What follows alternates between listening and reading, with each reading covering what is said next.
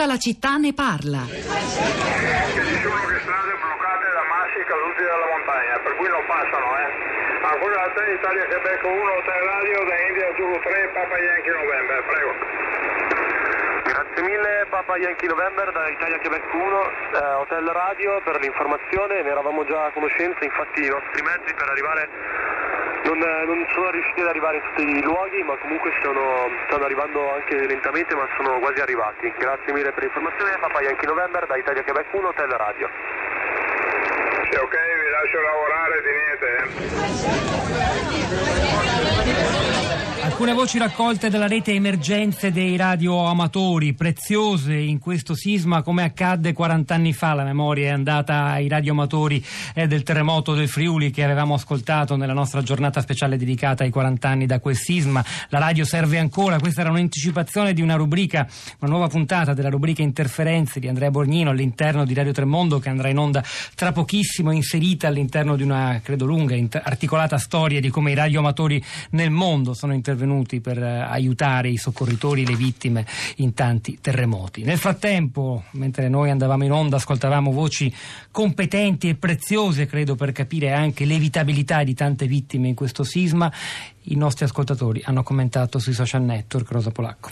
Ciao Pietro, buongiorno, buongiorno a tutti. Sì, eh, sono due giorni che, che, che si commenta, che sui social network eh, troviamo eh, domande, foto, pianti, mh, mm, speranze e, e racconti e, e molta eh, solidarietà mh, mm, soprattutto eh, da parte di chi ha subito mh, mm, episodi del genere. C'è Fabio per esempio che ha ehm, vissuto il terremoto in Emilia e infatti scrive quattro anni fa non ci avete lasciati soli, avete mostrato affetto e rispetto per l'Emilia. Ora ricambiamo, ricambiamo eh, per voi, quindi insomma le donazioni, il modo per, eh, per, per stare vicino e per, per, partecipare al dolore e alla ricostruzione.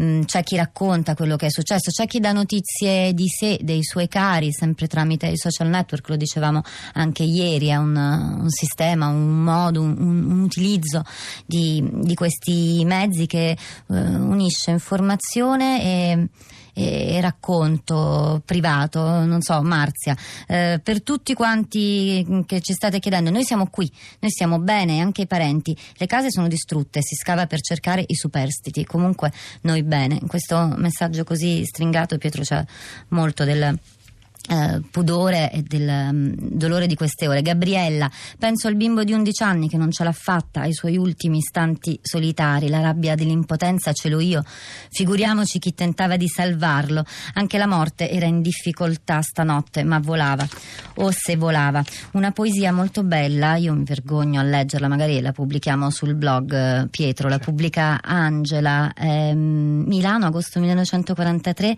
di Salvatore Quasimodo, in vano cerchi tra la polvere, povera mano, la città è morta.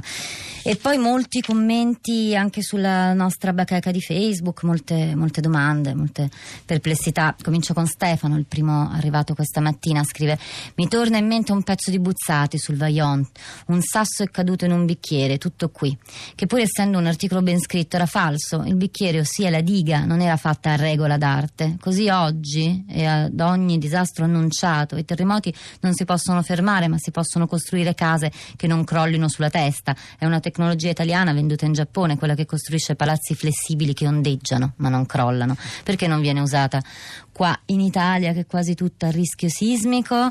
Poi c'è Giuseppe che dice forse, sottolineo forse, quello della prevenzione non è un problema semplice da risolvere. Molti paesi appenninici, ad esempio, sono quasi disabitati, specie d'inverno, e non credo si possano mettere in sicurezza solo le case abitate stabilmente. Alcune abitazioni, oltre a essere utilizzate per pochi giorni l'anno, sono seconde o terze case. Lo Stato dovrebbe dare la priorità alla ristrutturazione di questa o a quelle di tanti quartieri degradati delle grandi città molto più popolati. Sembra mh, difficile anche porsi, doversi porre la scelta.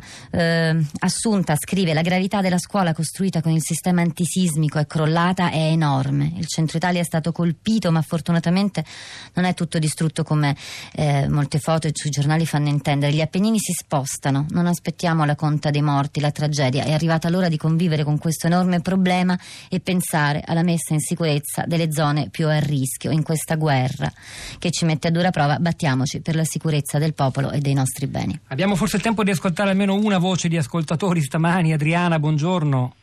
Salve, buongiorno. A lei. Sì, io mh, mm, abito in una zona della Lunigiana, nel comune di Fosdinovo. Nel 2013 c'è stato un terremoto di magnitudo 5,2 nella zona di Casola in Lunigiana che ha fatto relativamente, direi, pochi danni e non vittime. Però noi abitiamo in una zona che ha forte rischio mm. sismico, tant'è che a Fivizzano nel 1920 c'è stato un terremoto di magnitudo 6,48 che ha distrutto eh, tutto il borgo mediceo di Fivizzano e eh, siamo in una zona a rischio alluvioni dove c'è una strada crollata tempo fa, io chiamai già tutta la, mm, cioè non tutta la città ne parla ma la trasmissione del, prima di, di, prima pagina per segnalare questa cosa. Io mh, mm, mi trovo in una situazione di questo genere, ho preferito ristrutturare in un borgo storico perché credo che in Italia di edificazione ce ne sia già tanta ho acquistato questa casa, che è una casa eh, d'inizio del Settecento, addossata come facevano una volta alle vecchie mura del paese, quindi capirete con cioè, dei muri molto molto grossi. Dove però... È antisismica, ce lo dica perché dobbiamo davvero chiudere Adriana, però ci interessa capirlo. Oggi l'avete resa antisismica questa costruzione del Settecento? Solo parzialmente, solo parzialmente, perché abbiamo dei problemi con uh, i confinanti. È questo uh, e, mh, che, che non vogliono me... fare altrettanto. Esatto. Adriana, la devo, questo... la devo, salutare, la ringrazio per una testimonianza che ritengo comunque molto preziosa, come quelle che ci state mandando via sms, li pubblicheremo, ci torneremo ancora e ci lavoreremo anche sul nostro blog durante la giornata.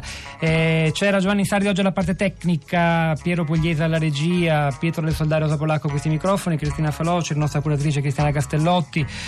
Florinda Fiamma vi salutano, lasciano la linea Radio Tremondo alle 11.30 Radio Trescenza che tornerà ancora sul sisma. Una buona giornata, a domani.